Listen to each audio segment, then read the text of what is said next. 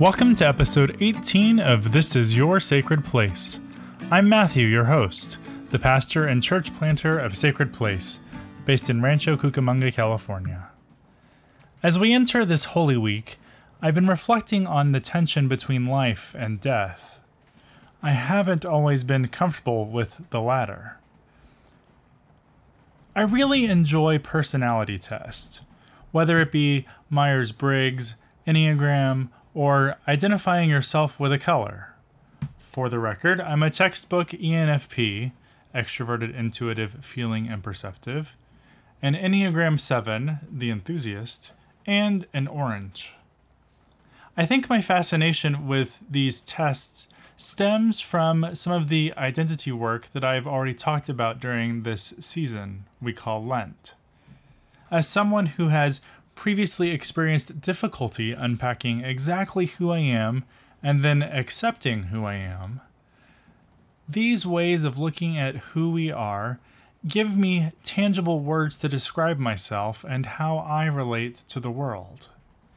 These systematic labels make me feel known and help me to identify my weaknesses and strengths so I can live further into who I was created to be. Working with any of these systems affirms and challenges me to reflect on how I respond to the world. I was chatting with one of my colleagues last week about this unprecedented time in our world and my frustrations.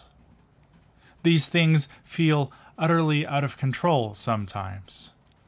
I've grown frustrated with those who seem like they are being reckless with guidelines of physical distancing. Some people seem to not care about their own safety or others. I can't control their behavior. I can only control mine. There is such a deep truth in that. No matter the situation, all we can really control in this life is our response. Whatever the world throws at us, we have the choice each and every day to do something or not. One of the things those aforementioned personality tests reveal to me is that I tend to stray away from difficult emotions like sadness or grief. During this public health crisis, grief is unavoidable. Since I first started preparing for this episode, the count of those who have not survived COVID 19 has doubled. We have not yet seen the apex of this trajectory in our country it will get worse. Possibly much, much worse. Estimates say hundreds of thousands of people in the United States alone could die from this disease. I don't mention this to be an alarmist or invite fear, but rather to name that grief is going to be the new normal for a while.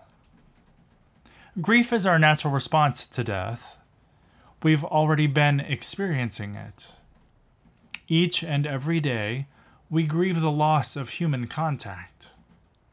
I am lucky to be isolating at home with my husband and our son, yet, as an extrovert, I crave the energy giving connection of being around groups of people. I miss seeing all of my Sacred Place family in person each week. Our culture tends to sequester death to the hidden parts of us, covering it with platitudes like, everything will be all right, or so and so is in a better place, and things like that. To put it bluntly, though, death sucks. It hurts. It feels terrible for a long time. Yet, it is unavoidable. Would we not do better if we learned to normalize death in a way to learn and grow from it? What if we learned to recognize those little deaths that we experience all the time? When I accepted that I was gay, I also had to accept the death of a dream of having genetic offspring. Sure, there's always surrogacy, but that's expensive and seems unnecessary for me when there are so many kids who need homes. I wouldn't change a thing about how things have worked out. I have an amazing two year old son who I love more than I knew was possible.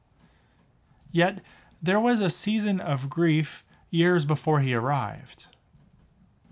There is also the grief of knowing that he'll never meet either of my grandpas who died before he was born. Though I have dealt with the grief of their deaths, there are moments that pop up where I miss them all over again. We have all experienced these kinds of deaths death of someone who we cherish, no matter how long ago they left us, death of a dream of something which just cannot be death of the hope that things would turn out differently, death of a relationship which was important to us. We cannot escape our eventual fate. During this Holy Week, we will again remember the death of Jesus. Though we are people of the resurrection, this week is important by allowing us to dwell in the death and the grief. It was days before Jesus experienced resurrection. For his disciples, both the twelve and those who called him friend and teacher, this was a real, difficult time. Just like in the story of Lazarus, where Mary, Martha, and even Jesus himself are overcome with sadness at his death, even though Jesus was there to restore his life. accepting death as unavoidable and allowing ourselves to experience the grief which accompanies death is an important part of life. Grief changes us in ways we cannot expect. Grief allows us to move through the pain of the loss we have experienced and move into a new normal. Yes, things will never be the same again but the ways in which we grow as a result of grief are that which create within us the space for new life to even be possible. Without death, there is no resurrection. This is good news. As always, this is your sacred place.